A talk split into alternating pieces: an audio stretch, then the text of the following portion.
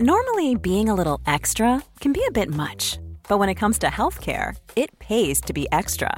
And United Healthcare makes it easy with Health Protector Guard fixed indemnity insurance plans. Underwritten by Golden Rule Insurance Company, they supplement your primary plan, helping you manage out of pocket costs without the usual requirements and restrictions like deductibles and enrollment periods. So when it comes to covering your medical bills, you can feel good about being a little extra. Visit uh1.com to find the Health Protector Guard plan for you. Vi gör för mycket. Och har vi ett litet fönster av tid, ja då ska, åh, vad kan jag putta in där? Mm. Ja, ta ett par djupa andetag. Liksom connecta med dig själv igen. Ta plats i ditt eget liv. Du behöver inte vara här ute och operera hela tiden. Nej. Det är, det, alltså det är den här balansen. Att vi hela tiden är utåtriktade, utåt, utåt, utåt. Det är det som gör att vi släpper taget om oss själva. Så vi behöver connecta med oss själva för att ha den här balansen. Vi, vi behöver absolut vara utåtriktade. Det, det är inte det jag säger, men vi behöver balansen. För en del människor, de är ju ute, ute, ute hela tiden.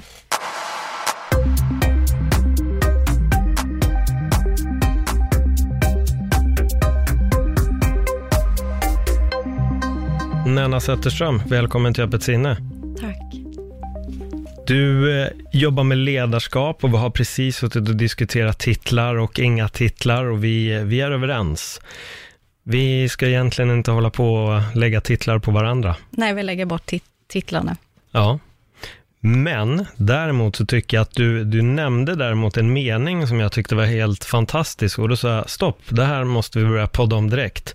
Och du får säga det själv, ta, Eh, jag, jag hjälper människor att ta plats i sitt eget liv. ja. Och hur börjar man där? Ja, hur börjar man ta plats i sitt eget liv? Eh, vad det framför allt handlar om, det är att eh, börja se sitt eget värde. Vad är det tro, va, varför är vi så dåliga på att se vårt eget värde? För just den meningen kan jag känna igen mig i eh, mer förr, men det kan fortfarande dyka upp att man ändå känner sig på något sätt ovärdig och sånt är fel. Men, men just man ser inte sitt eget värde. Ja. Va, varför är vi så benägna att, att tänka så? Eh, så som jag tänker, eller så som jag, ja, vad jag tror är mer rätt att säga, det är att vi tittar alldeles för mycket utåt. Alltså vi jämför oss, eh, sociala medier och allting det här, och det är så himla lätt att börja jämföra sig med andra människor, och så tappar vi taget om oss själva. Mm. Och då har vi inte plats i vårt eget liv. Nej. Hur hittar vi tillbaks?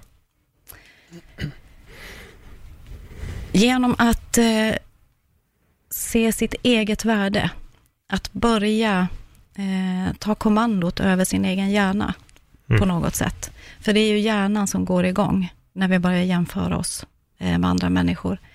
Och eh, att...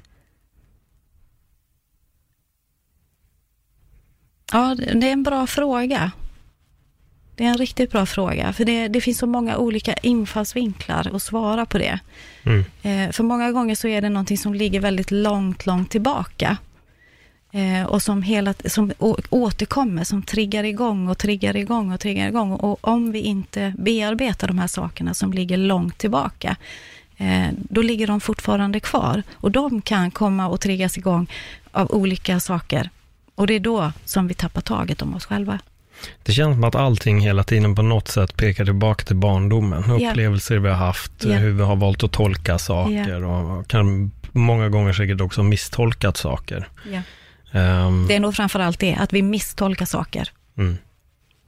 För det är någonting som jag, jag kan uppleva väldigt mycket ibland när man tänker tillbaka på saker som hände när man var yngre. Jag tror hur man kanske har förstorat någonting som egentligen inte var, eller fått en annan bild. Ja. Och sen är väl det där också att med tiden så uh, minnet förändras av en upplevelse. Det finns en film som jag har sett som heter Beginner som jag tycker är så bra då han pratar om ett minne. Och då får man se hans pappa som berättar att han har cancer.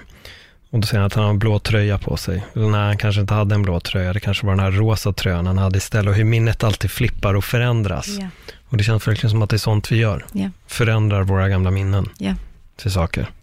Och det som är så bra också, det är ju det att om vi har minnen, gamla minnen, eh, som eh, har påverkat oss på det här sättet, då kan vi också förändra dem. Mm. Alltså vi kan eh, bearbeta dem och förändra dem så att vi inte behöver uppleva det igen. Mm. För jag pratade med, nu, jag har spelat ganska mycket poddar den här senaste veckan, så jag ska inte citera någon vid namn, för jag minns inte vem som hade sagt vad. Men det var just det här med att vi eh, gärna går alltid mot det negativa. Ja.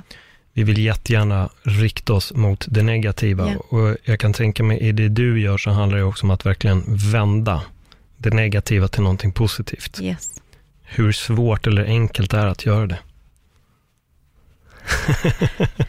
Ja, det är en stor fråga, Ja. eller hur? Ja, Eh, först och främst så handlar det ju om hur du pratar till dig själv. Alltså vad har du för inre dialog som hela tiden pågår? För du tänker ju hela tiden, eller hur? Mm. Och eh, att börja bugga den inre dialogen, vad är det jag egentligen säger om mig själv?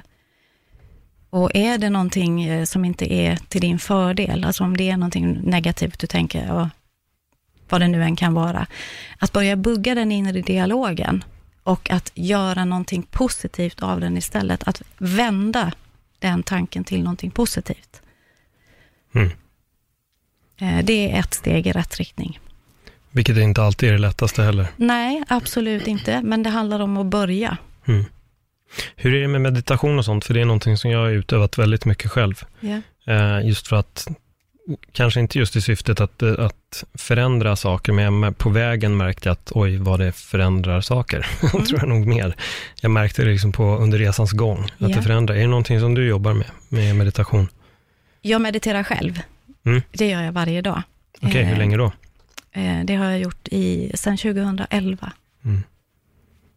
Vilka förändringar märker du själv på meditation? När jag började meditera, då, då gick jag in med, i meditation med att jag hade ett syfte. Mm. Och det har jag släppt helt och hållet. Nu är det bara det, det som kommer. Mm. Så jag har inget syfte överhuvudtaget med meditationen nu, mer än att meditera. Mm. Och eh, sen eh, har jag ett helt öppet sinne för vad som kommer. Ja, skönt. Ja, fantastiskt. Skönt. Men hur började din resa i, i det här? För alltså, de flesta som, eh, som börjar jobba med olika former, för du jobbar också med hypnoterapi och Ja. jag menar, när man jobbar med ledarskap så är det oftast en, man, man har alltid gjort en egen liten resa innan man vill hjälpa andra. Ja. Eh, och jag kan tänka, var började ditt? Vad var det som fick dig att öppna upp intresset för, för det här? Eh, jag var med om en knäolycka för eh, många, många år sedan. Mm. Och eh, jag fick en jag fick en dom helt enkelt. Jag eh, var tvungen att äta värktabletter, starka värktabletter, för jag hade konstant värk dygnet runt. Och eh, de här värktabletterna gjorde mig till en zombie. Och det var inget liv att leva. Och eh, jag kunde inte gå. Utan när jag gick så var jag alltid använd, tvungen att använda kryckor. Och när jag kommer till en läkare en gång, så säger han till mig, Nenna, du måste acceptera, du kommer aldrig kunna gå igen. Mm. Eh, och kommer du gå så kommer du få använda kryckor. Hur kändes det?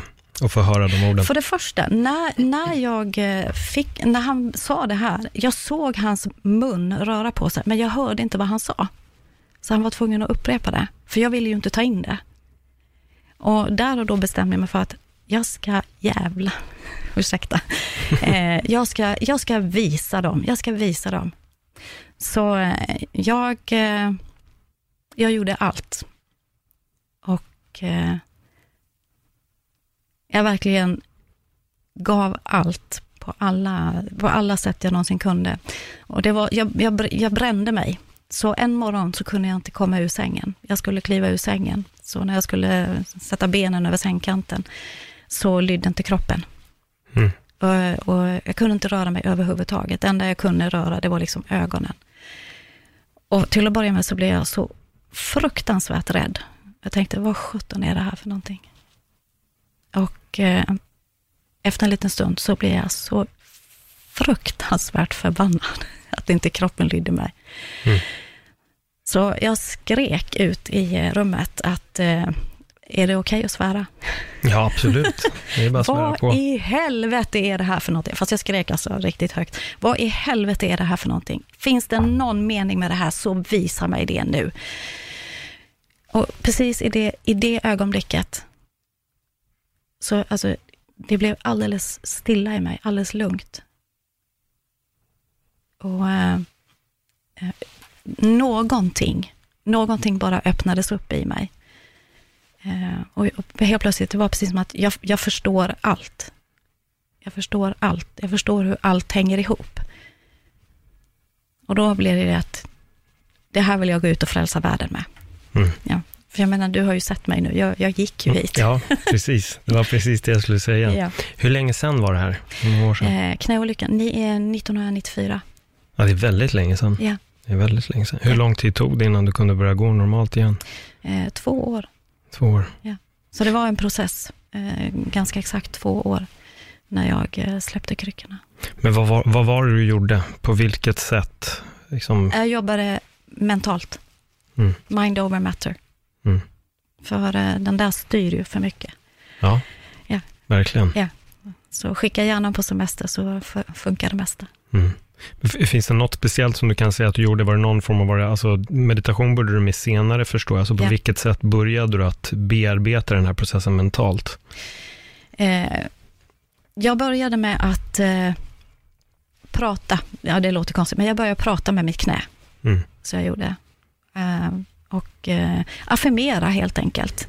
Att det är en ny sanning. Affirmationer, är ju, Mm. känner du till det? Ja, absolut. Ja. Affirmationer, det är ju alltså bara tankar som vi väljer att, att ta för sanningar.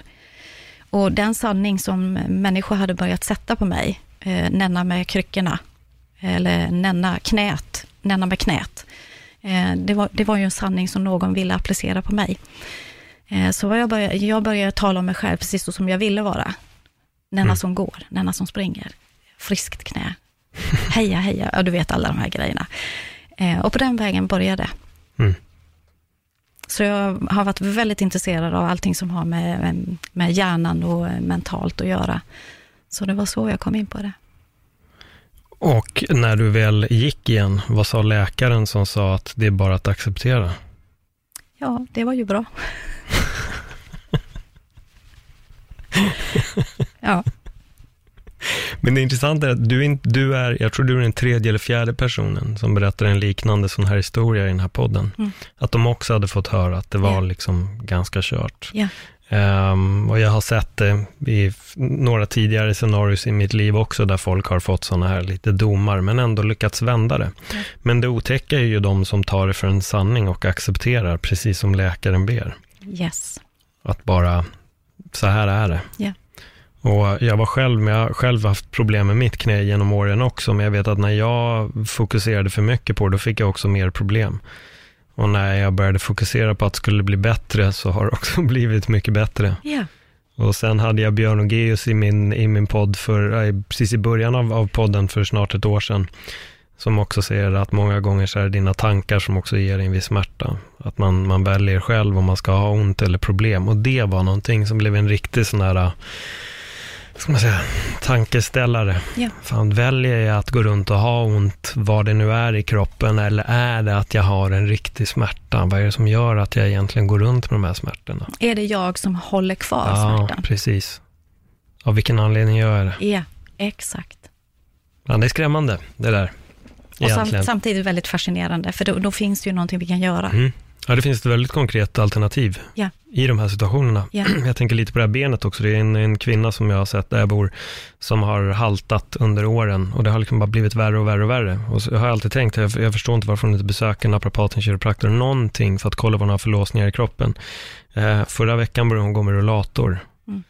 Och då undrar jag, fan kunde det bli så här? Ja. Vad, är det så allvarligt att det, det kanske är en riktig fysisk grej? Men jag har ju bara sett hur det har trappats upp från en liten sne, snedtramp Mm. till att bli helt extremt och nu är det liksom rullator som hjälper. Och det här är under en, en sträcka på kanske fem år. Mm. Men, ja.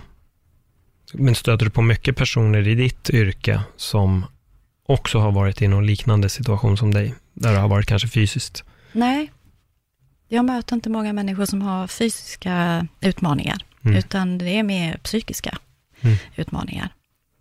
Eh, så att eh, det handlar ju om hjärnan, att ta makten över hjärnan igen. Mm. Finns att det... styra hjärnan är bättre att säga, för hjärnan vill ju gärna vara agera chef. Jo. Och, och, och när hjärnan agerar chef, då ser den ju bara hot överallt. Mm. Så där gäller det att vi tar kommandot, att vi tar ledarskapet och talar om för hjärnan att nej, nej, det där är fel. Det är jag som bestämmer. Jag tycker det är så intressant det där med att hjärnan vill se hot överallt, för det är väldigt tydligt när man går in på sociala medier att folk upplever att det är hot överallt. Ja. Att jorden, Sverige går under, världen går under och att allting, det är världens problem. Jag säger inte att det inte finns problem, för det finns, det finns problem. Men många målar ofta, oftast upp ett dödsscenario. Det här har jag sagt tidigare. Folk brukar säga, ja, men öppna fönstret och titta ut. Och jag tittar ofta ut både från där jag bor och där jag jobbar. Och det är folk som promenerar på gatan till och från sina jobb. Och det är ganska lugnt. Det händer inte så mycket. Jag vet inte vilket fönster det är de tittar ut genom. Välj fönster, Ja, eller hur? precis. Ja, jag har verkligen. ingenting sånt i, mi, eh, i mina flöden, till exempel. Nej, och jag, jag kan säga att jag gjorde själv en grej, att jag gick ifrån sociala medier under två månader och på andra dagen så märkte jag att fan, jag är inte lika irriterad på dagarna längre. Ja, Och så fattade jag det, ja, men just det, det är för att jag läser ju inte korkade saker på, exakt. på sociala medier, utan jag går ut och är i min vardag och Ja. den får istället målas upp på det sättet som den är. Ja.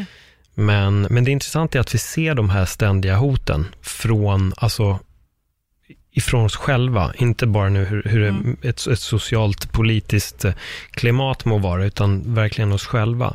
Vad skulle du säga är den, eller finns det någon sak som folk upplever mer om sig själva, som är vanligare och som du stöter på i ditt jobb? Jag är inte säker på att jag förstår din fråga. Eh, ja, men typ om vi säger att någon, någon säger så här, jag är inte värd att få en bra relation, eller jag är inte värd att få ett bra jobb. Finns det någon sån kategori som är vanligare att folk har? Jag tänker lite på vilken typ av problem det är du stöter på. Eh, Jag, många som kommer till mig är högpresterande. Ja, Alltså de, de, presterar, presterar, alltså de vill prestera för att ha ett värde. okej. Eh, De, de vill duga. De Mm. har den här gamla med sig att eh, jag måste göra någonting för att duga. Och i min värld är det helt korkat, ursäkta. Men, men alltså den första frågan, ja, jag vet inte vad jag ska göra. Och jag säger alltid att eh, du behöver inte göra mer, du behöver sluta med någonting. Mm. Vi gör för mycket. Vi gör för mycket. Och har vi ett litet fönster av tid, ja då ska, åh, vad kan jag putta in där? Mm. Ja, ta ett par djupa andetag. Liksom connecta med dig själv igen. Ta plats i ditt eget liv. Du behöver inte vara här ute och operera hela tiden. Nej. Det är, det, alltså det är den här balansen. Att vi hela tiden är utåtriktade, utåt, utåt, utåt. Det är det som gör att vi släpper taget om oss själva. Så vi behöver connecta med oss själva för att ha den här balansen. Vi, vi behöver absolut vara utåtriktade. Det, det är inte det jag säger, men vi behöver balansen. För en del människor, de är ju ute, ute, ute hela tiden. Mm. Titta utåt, gör utåt, agera, agera. Jag tycker jag känner igen det där på vissa människor som jag känner som hela tiden är uppbokade med allt möjligt. Och det istället märker man att det är nog svårt att bara ta en paus och kanske sitta hemma själv en stund. Mm. Utan det är hela tiden en, en rullians på grejer och man måste alltid göra saker. Mm. Att det kanske istället är otäckt att stanna upp. Jag menar, folk har ju problem att läsa böcker i dagsläget. Ja. Så att fokuset är- då- räcker inte till. Ja, precis. Och det är ganska intressant. Varför är det eh, mindre lätt att stanna upp? Mm. Ja, vad är, vad är det som hotar att komma upp? Vad är det jag försöker springa ifrån? Mm. Många gånger är det så, på det sättet. Man flyr från sig själv kanske. Ja. Mm. Vilka botemedel kan vi slänga in? Hur, hur gör vi för att våga möta oss själva? Först och främst, jag, jag förespråkar ju det här att eh, ha en eh, sociala medier-fri dag. Mm. Börja med det. och märk skillnaden. Mm. För just det här jämförandet hela tiden, för vad är det vi ser på, vi säger Facebook nu, vad är det vi ser?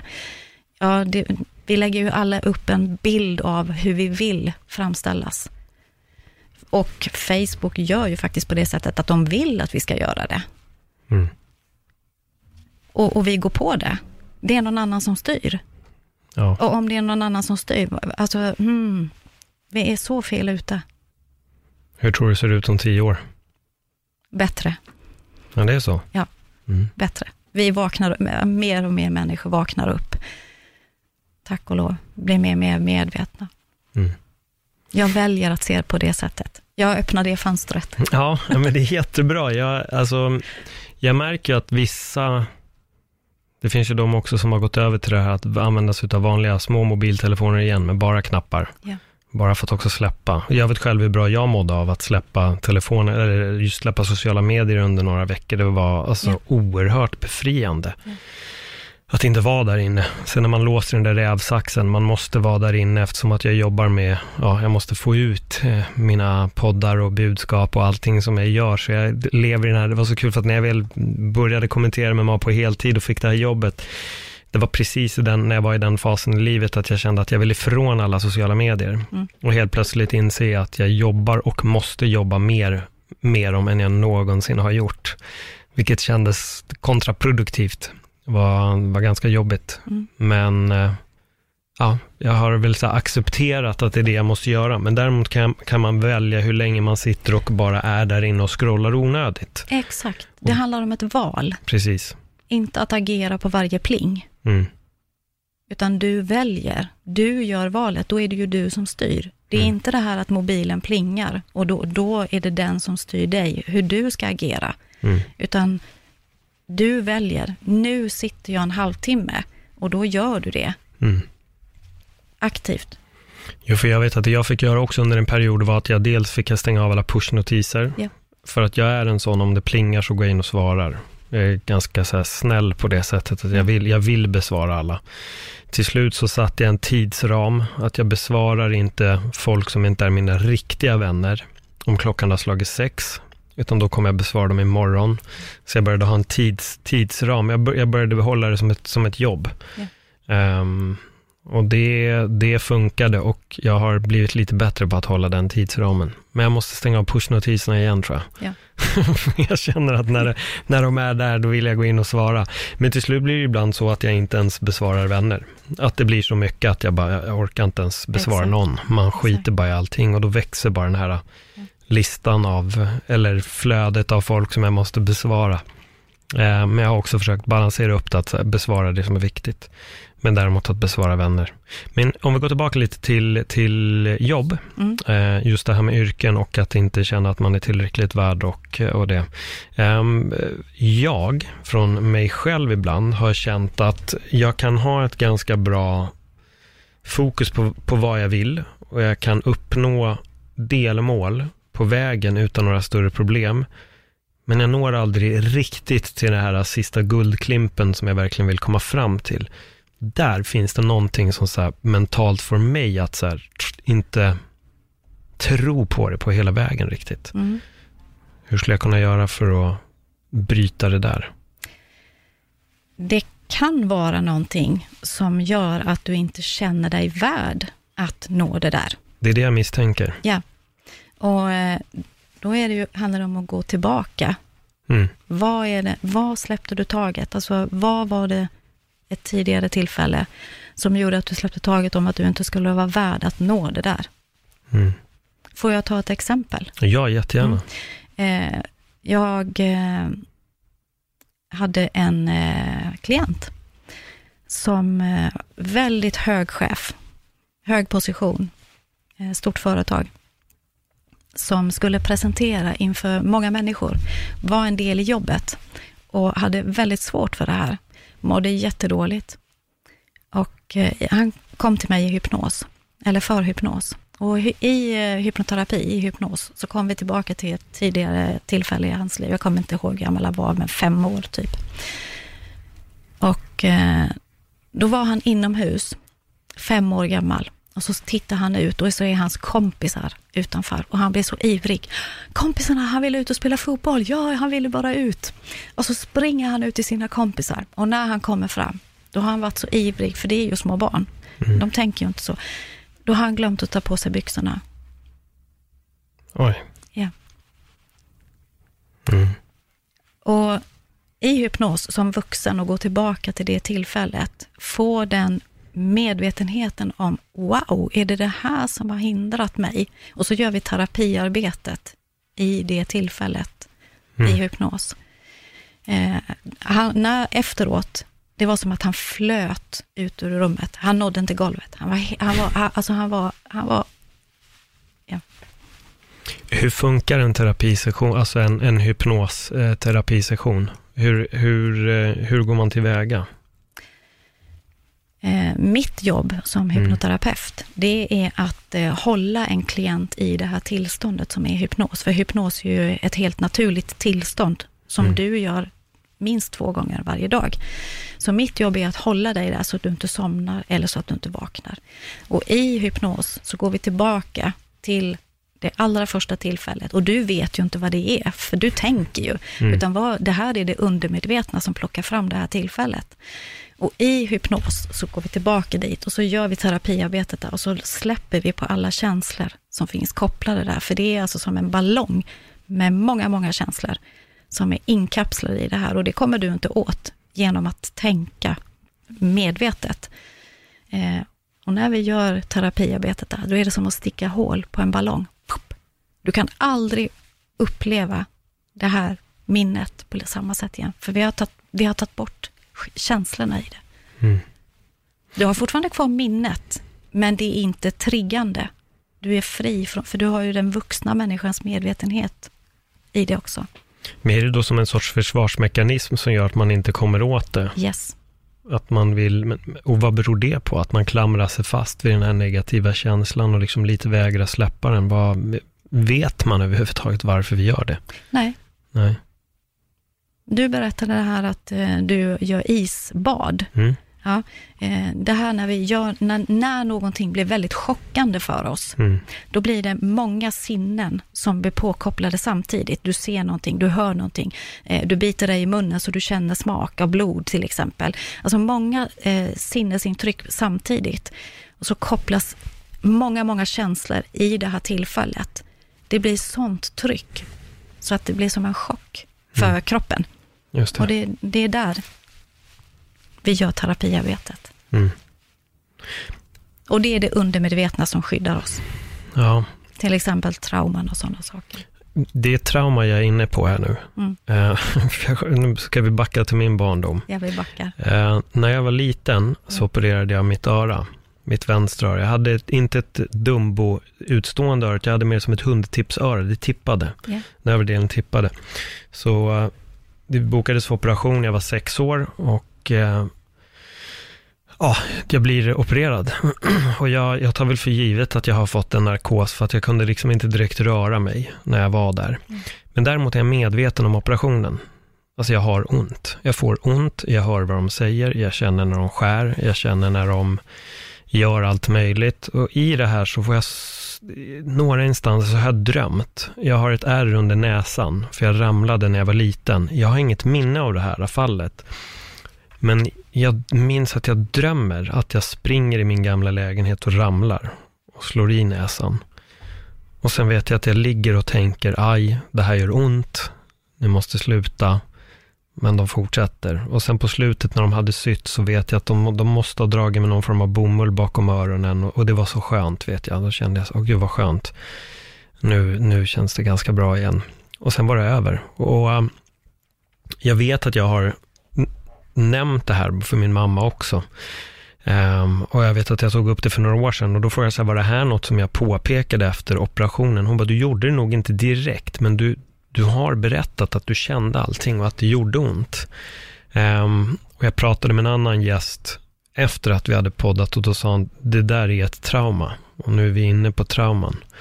Um, fan, hur mycket kan det här ha påverkat mig som barn? För jag vet idag, jag är ganska, um, jag har en leverfläck i en av, i vänstra armhålan. Jag vågar inte riktigt gå och ta bort den. Nej. Jag tycker det är lite obehagligt, för jag är alltså på riktigt skraj att det ska göra ont när de skär. Mm. Och när vi pratade om det här, han och jag, så fattade jag att det kommer därifrån. Ja. Det är därifrån jag är rädd för att jag tror inte att bedövningen ska ta. Så jag tycker att det är otäckt att eh, typ få bedövning om den inte funkar. Och jag vet även när jag var mindre, tog bedövning när jag skulle borra hål i, i skolan, så funkar inte bedövningen. Så jag borrade, jag har borrat två, tre hål och jag vet att två av dem så sa jag, ni behöver inte ens bedöva mig. Och jag kanske var åtta bast, alltså, och ligger och borrar hål utan bedövning. Sen övertalar de mig när jag gick i högstadiet att så här, Paul, vi ska väl inte bara prova? Jag bara, men jag vill inte ha den där sprutan. De bara, jo men vi testar nu. Och så provar de, och det funkade. Då, då funkade bedövningen. Så min lilla så här hobby, eh, superkirurgs tolkning av det hela är väl att eh, smärtstillande bet inte på mig när jag var liten. Det är något jag börjar undra. Men det var bara ett helt sidospår från traumat. Men, men liksom, vad tänker du när du hör den här historien? Eh, jag vet inte, men det kan ju vara så här. Mm. Att eh, du sa att du kände allting, men du kunde inte göra dig eh, hörd. Nej. Nej. Lite den känslan jag hade när jag låg där i sängen. Jag kunde inte röra Mm. mig. Eh, och du ville få andras uppmärksamhet att du faktiskt kände någonting. Men du kunde inte, på, eh, du kunde inte påkalla uppmärksamhet. Nej. Att du inte blev sedd, att du inte blev hörd. Mm. Det, är, det kan skapa trauma. Mm. För jag har tänkt, jag tänkt på det här ganska mycket de sen, alltså senare år. Så har det verkligen så att det här minnet har kommit upp och jag har kunnat se, ja men just som en sån här skitgrej. Att jag, jag liksom, fan jag har en leverfläck, jag borde gå och ta bort det. Men äh, alltså jag är rädd, alltså jag är på riktigt skraj. Rädd för att vara i händerna på någon annan. Jag tror jag är rädd att de ska skära mig att det gör ont. Alltså jag tycker att det är obehagligt. Sen kan jag liksom tatuera mig och vad som helst. Det är inget problem. Men jag, jag, jag vet inte, det måste vara det här sambandet med att gå till en läkare, göra ett ingrepp och att det kom, och jag kommer få den här smärtan när jag var barn. Eh, att det fortfarande gör ont. Och jag, jag, alltså, och jag vet, jag vet att det är ingen fara. Jag vet verkligen det. Men jag drar mig för det ändå. Jag här skraj för att få kniven i mig på något sätt. Mm. Ehm, och jag, jag kan bara härleda det tillbaka till när jag var liten. Mm. Det är det enda jag kan göra. Och, och det du berättar nu, Mm. eh, det gör ju du med din vuxna Ja. hjärna. Ja. Ja. Och, och eh, tänk om det är så att det ligger någonting i det här att du inte kunde göra dig uppmä- äh, påkalla uppmärksamhet. Mm. Det, det är ju det, någonting med det värsta vi kan, eh, kan uppleva. Mm. Att människor inte ser oss, att människor inte hör oss. Mm. Och de fortsätter skära och du vill liksom förtvivla att hallå, Mm. jag känner någonting här, men du kan inte, de bara fortsätter skära. Nej, det är otäckt bara jag tänker tillbaka på det så jag får Ja, jag, jag ser det på dig. Ja, jag ser det, en- på dig. Ja, och det. Och jag, jag tror därför jag varit så här skraj den dagen jag blir äldre och måste utsätta mig för operationer. Så jag sa, fan, tänk om jag fastnar där igen. Mm. För jag läste om det, det finns ett, eh, det heter lockbox tror jag. Och det är just när du får narkos och är fullt medveten. Eh, för att jag såg det här nämligen, då det här verkligen klickade för mig vad jag hade fått, det var att jag låg och tittade på Discovery någon dag för flera år sedan och det är en kille som har fått en hjärtoperation Mm. där de har öppnat upp hela bröstet på honom och han berättar att det gjorde så jävla ont och jag ligger och skriker sluta, sluta men ingen hör mig. Ja. Och så var jag så här, åh fy fan, det är exakt samma sak som jag råkade ut för. Jag hade aldrig hört det. Ja. Och då förstod jag att det, fin- det går under namnet lockbox. Att det händer. Det är, det är inte många som råkar ut för det, men det händer. Det är inte så här, äh, det är ovanligt men inte jätteovanligt. Eh, och då tänkte jag, fan tänk om jag skulle behöva göra ett större ingrepp. Alltså jag skulle, det är en, det är en rädsla alltså. Att inte veta hur det är. Så jag vet när min, ja, min ex-flickväns systerson skulle operera bort, eh, jag tror det var halsmandlarna han skulle ta bort. Så tänkte jag bara, fan alltså jag vill bara höra att det har gått bra för honom. Mm. Och det hade gått superbra. Han hade bara somnat in, kom inte ihåg någonting och lekte två timmar efter att han hade kommit hem från sjukan. Jag var så här, fan vad skönt. Och det är, jag har inte träffat någon som har råkat ut för samma sak som mig. Nej. Det har jag inte gjort. Tänk vad hjärnan ställer till det. Ja. Ja, men det, den gör ju verkligen Ja. det. Det ligger ju liksom kvar ut åren. Jag tror att för mig så har jag nog inte fattat vidden av det. Medan nu på senare år som jag kunnat pussla ihop Ja. grejer till varför jag kanske inte riktigt vill ta bort eller tycker att vissa grejer är obehagliga och, Ja. och dra mig nog för vissa saker. Jag skulle teoretiskt sett ha lättare att sk- skära bort den här grejen själv än att någon annan gör det. Det är lite så det känns. Ja. Och då skulle jag inte skära bort den själv, men jag bara leker med tanken att det skulle typ vara enklare för mig att, att göra ingreppet själv än att någon annan gör det. För då har jag nog, det kanske är det, jag har kontrollen själv. ja, exakt. Kontrollen själv. Ja, Du hade ingen kontroll där Nej. och då. Du kunde inte göra dig uppmärksam. nej. Ja, fick vi ett inhopp i Pauls traumatiserade barndom? Eventuellt, ja. Eventuellt, ja. Ja, fan, jag känner att vi, vi måste hoppa vidare till lite ljusare saker Ja, för att släppa, släppa det här äh, kirurgiska mörkret. Eh, har du någon sån här riktigt positiv historia som du kan dela mer av? Av eh, kanske dig själv, kanske någon nära eller någon, någon annan som verkligen har lyckats göra någon så här riktig radikal vändning genom just eh, mentala förändringar?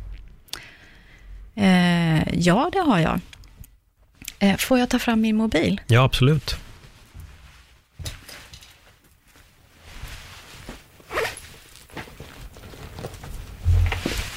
Du kan prata lite under tiden. Det kommer nog gå, gå bra ändå. Eh, det är nämligen så här att eh, i morse Mm. så fick jag ett eh, sms Mm. av en eh, som eh, har varit på hypnos hos mig då. Mm. Eh, och eh, jag fick det så här. Hej Nanna, tack för din hjälp. Eh, tack vare din hjälp klarade jag hela det skriftliga och muntliga examensprovet. Helt otroligt, otroligt när jag satt och skrev under eftermiddagen. När jag satt och skrev eh, på provet var jag helt lugn och tänkte att jag skulle kunna göra fler examensprov. När den tanken kom kunde jag inte hålla mig för skratt och tänkte att det här är Nennas verk. Tusen tack än en gång för all, all hjälp du har gett mig. Eh, Den här personen hade panisk skräck Ja. eh, och eh, för att skri- göra tentamen, att Mm. göra, skriva prov. Så Härligt. ja, hon har gått ut med sin examen nu. Men det är så skönt, för det, det märks att det här, jag tror att många kanske tror att det här går inte att applicera på mitt lilla Exakt. problem, Exakt. men det gör det. Ja. Det går att applicera på precis vad som helst egentligen. Alla områden i livet. Ja. Alla områden. För alla människor har ett liv. Alla behöver Mm. ta, ha plats i sitt eget liv. Ja. Ja. Fan, man vill bara liksom hitta till den eh, perfekta platsen igen. Ja. Vad, vilka, så, eller vilken typ av så här självhjälp kan folk göra som kanske hör det här? Finns det någon, någon ände man skulle kunna börja i bara i sin, i sin ensamhet? Att börja utforska? Eh, ja, absolut. Eh, det, som jag sa tidigare, eh, börja bugga den inre dialogen. Mm. Och eh, här kommer ett tips från coachen. eh, jag vill att eh, ta tre positiva känslor som du vill uppleva mer av i livet. Eh, ge mig tre känslor, Paul. Ska jag ge tre Ja, känslor? Som du vill uppleva mer i livet. Eh, positivitet. är. Positiv. Ja, kärlek. Nummer två. Och så vad är nummer tre då? Eh, ja, framgång får jag Ja. lägga in då. Ja, men fast jag, den är Ja, luddig. så positiv, Lycka. lycka. Ja. Eh, så positiv, älskad, lycklig. Ja. Ja. Så vill jag att du tar en whiteboardpenna Mm. och så skriver du det på din badrumsspegel. Och varje gång som du borstar tänderna, för det gör du i regel två gånger om dagen, Mm. eh, så vill jag att du tittar på de här orden och hela tiden rabblar dem i ditt huvud. När du borstar tänderna. Mm. Och så kommer den sista lilla knorren då. Och så vill jag att du står på ett ben när du gör det. Mm. Och det här, det är som en affirmation då, eller? Ja. Och dessutom så lägger den sig eh, i ditt undermedvetna efter eh, 21 dagar. Det har man ju Mm. eh, forskat fram att det tar det. Men när du också står på ett ben, då kop- kopplar du in din kropp, fysiologin. Okej. Och då får du som en, eh, en backdoor in. Det är därför du ska göra alla de här tre grejerna. Så du använder språket, du använder din kropp, fysiologin. Mm. Och du får ett annat fokus i och med att du vänder till de här positiva affirmationerna då istället. Just det. Om man börjar borsta med vänster hand istället för höger, funkar det istället för att stå på ett ben? Ja, ännu bättre. Ja, det är så. Jajamän. Allt, allt som du börjar göra tvärtom. Ja. Vilken fot eh, sätter du i byxbenet först? Mm. Ja, gör, gör en annorlunda nästa gång. Mm. Börja göra annorlunda. Börja utveckla dig. Titta, ha ett öppet sinne. Mm. Det roliga är att det där har jag tänkt på när jag duschar kallt. Ja. För där märkte jag att det blev ett mönster av att ja, men benen först, oftast vänster först och sen vänster arm Ja. först. Jag var så här, fan det här måste jag vända på, så jag började göra tvärtom eh, på allting. Och det är någonting som jag det här kom jag på bara för någon månad sedan, att jag måste verkligen börja ändra mönstret som jag väljer att duscha i. exakt. Eh, just för att exponeras för olika sorters kyla och bara bryta någon form av rutin. Men vi är ju så otroligt rutinbundna. Ja, för hjärnan tycker om rutiner. Ja, Hjärnan, det är därför hjärnan tycker om det be, be, vad heter det, bekanta. Mm. Så hjärnan vill hela tiden att det ska vara som vanligt. Rutiner, eh, vanligt. Och det är därför vi behöver liksom utöka eh, ja, öppet sinne. Mm. Titta på nya saker. Till exempel, vad har du för favoritgodis? När du äter inte godis såklart, men Jo, jag äter godis och det är ju en stor svaghet, men jag skulle nog generalisera och säga att glass är väl det som har... och du äter alltid samma typ av glass. Du har en favoritglass. Det, det finns en favorit, ja. Ja. Jag försöker gå ifrån den ibland, för jag har också insett att när jag äter den varje helg så är den inte lika god. Nej, för så är, när det blir för mycket av någonting, Ja, då blir det inte gott längre. Ja, och det finns ju så många olika smaker. precis. precis. Så ha ett öppet sinne även för det. ja. Att börja liksom vidga vyerna. Ibland har jag haft ett så öppet sinne att jag har köpt samma smak och en annan smak, så har jag ångrat mig mitt i så kan jag gå tillbaka till det som är bra. Det gamla vanliga. Precis. Nej, men du, du har verkligen rätt. Det är, um, jag märker det, man, man följer sina spår på väldigt, väldigt mycket. Det är bara som att jag är van vid att sitta där jag sitter nu när jag intervjuar till exempel, så det har blivit liksom min plats. Spelar ingen roll vem jag poddar med, så är det. Så det var så kul en gång när jag kom in, två gånger så har det varit gäster som också poddar här, som själva har podd och intervjuar. Mm. Men de valde att sitta där du satt, för att det var deras plats. Ja. Och då var det så här, nej men gud, vad skönt, då får jag min, min standardplats. Men jag kanske bara skulle ha konfronterat dem där och sagt att vi måste byta nu. Vi måste göra tvärtom. Du är Ja. van vid att intervjua där, jag är van vid att intervjua här, så nu byter vi. Sitter vi på ett annat ställe. Ja. Men jag får nog testa det, jag får nog till och med byta runt här. Och, Du får ha ett öppet sinne där också. Ja, men verkligen. Fan, jag har en podd som heter Öppet sinne och så har jag ett superstängt sinne genom att sätta mig på samma stol varje dag. Vi gör det av gammal vana. Ja. Men var, var blir, vad finns det för rutiner som är bra? Vilka rutiner blir som en negativ spiral? Finns det något sånt också? För jag tänker ändå, det finns ändå bra rutiner att ha. Bra rutiner, det är sånt som stärker dig. Mm. Och det, det kan bara du svara på, vilka de rutinerna är. Mm. Eh, och mindre bra rutiner, det är ju sånt som gör att du känner dig tung. Du tappar energi. Eh, det vet ju också du själv Mm. vad det är för någonting. Ja, precis. Och göra mindre av de sakerna och göra mer av det som ger dig eh, energi, Mm. såklart. Jag måste fråga en grej där. Fan, Mm. det blir mycket jag i den här podden. Så det är väl kul för de som har varit nyfikna på vem jag är. För jag har också fått den frågan ganska många gånger. Men jag, jag, min personlighet, jag kan vara ganska benägen vid att snurra in i att jag kan älta väldigt mycket. Mm. Om det händer någonting så kan jag snurra den här grejen i mitt huvud ganska många gånger om. Ehm, har du något så här bra mentalt jedi mind tricks att jag ska sluta snurra in i, i ett visst Mm. tänk? Hjärnan är ju sån. Mm. Om du skickar iväg en pil åt ett håll, så fortsätter ju pilen i den riktningen hela tiden, eller hur? Hjärnan gör likadant. Om du tänker en negativ tanke, det är därför det kallas älta. Mm. Eh, Om du tänker en negativ tanke, så tänker hjärnan nästa negativa tanke. Den kopplar på en ny negativ tanke, alltså den fortsätter i samma riktning. Där behöver du bryta mönstret, alltså ta tag i den där pilen, ta tag i den där tanken och vända riktning på den. Mm. Så börja använda mindre negativa ord, till exempel. Mm. Vi, sä- vi säger, eh, eh, brukar du vara arg? Alltså jag, så här, ja och nej. Jag är en person av väldigt lång stubin, Mm. eh, men har man bränt stubinen på mig, då är det ganska kört. Anledningen till att jag frågade var så här, Mm. att om, eh, vi, vi hittar på, vi har en person som alltid, eh, ilska, Mm. som känner sig väldigt arg. Mm. Om den här personen säger, jag är så arg, jag är så arg, jag är så arg hela tiden. Det där blir ju en självuppfyllande profetia också, eller hur? Mm, Det känner du ju till.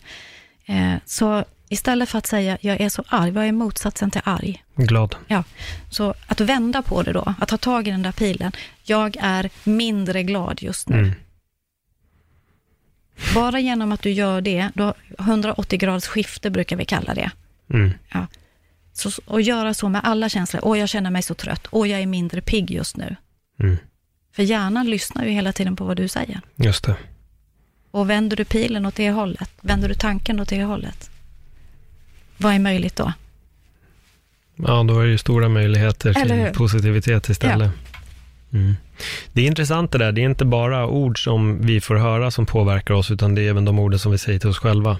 Det är Som faktiskt påverkar oss mest väldigt, väldigt de mycket. ord som vi säger till oss själva. Mm. För det märker jag på folk som är negativa. Ja. Att de snurrar alltid åt ett väldigt negativt håll och de bara Mm. fortsätter i den, i den riktningen hela tiden. Ja. Eh, mer positiva ord till oss själva, helt enkelt. Och ett öppet sinne. Ja, nej men verkligen. Om folk vill få tag på dig, hur, eh, hur hittar man dig då? Kan man följa dig? Har du någon hemsida? Det är bara till att söka på Nenna Zetterström. Mm, det är enklast. Enklast vägen. Det är den enklaste vägen. Du, tack så jättemycket för en, en djupdykning i, i mig själv. Blev det nästan här också. Ja, det tack. blev väldigt, tack väldigt mycket. Nej, Tack. men superkul att du var här. Kul att vi fick till det, för du och jag pratade ju redan för ett, ett bra tag sedan. Ja. Men eh, nu fick vi möjligheten till ett, eh, till ett samtal. Jättetrevligt. Och mer öppet sinne. Använd positiva ord. Om ni känner att ni snurrar med mycket negativitet, försök vänd på det, helt enkelt. Exakt. Ja, Tack snälla för att jag fick komma hit. ja men tack för ett jättebra samtal. Tack. Och till er där eh, som sitter och lyssnar, hörni, ha en fantastisk vecka och eh, påpeka nu varje dag att allting är fantastiskt och att allting är jättebra. Även om ni råkar vara sjuka, dåliga eller vad det än må vara, eller går runt med lite Jag är pollenallergi. mindre frisk just nu. Precis, mindre frisk, det kommer bli superbra sen. Bra, tack för den här gången. Hej då. Hej då.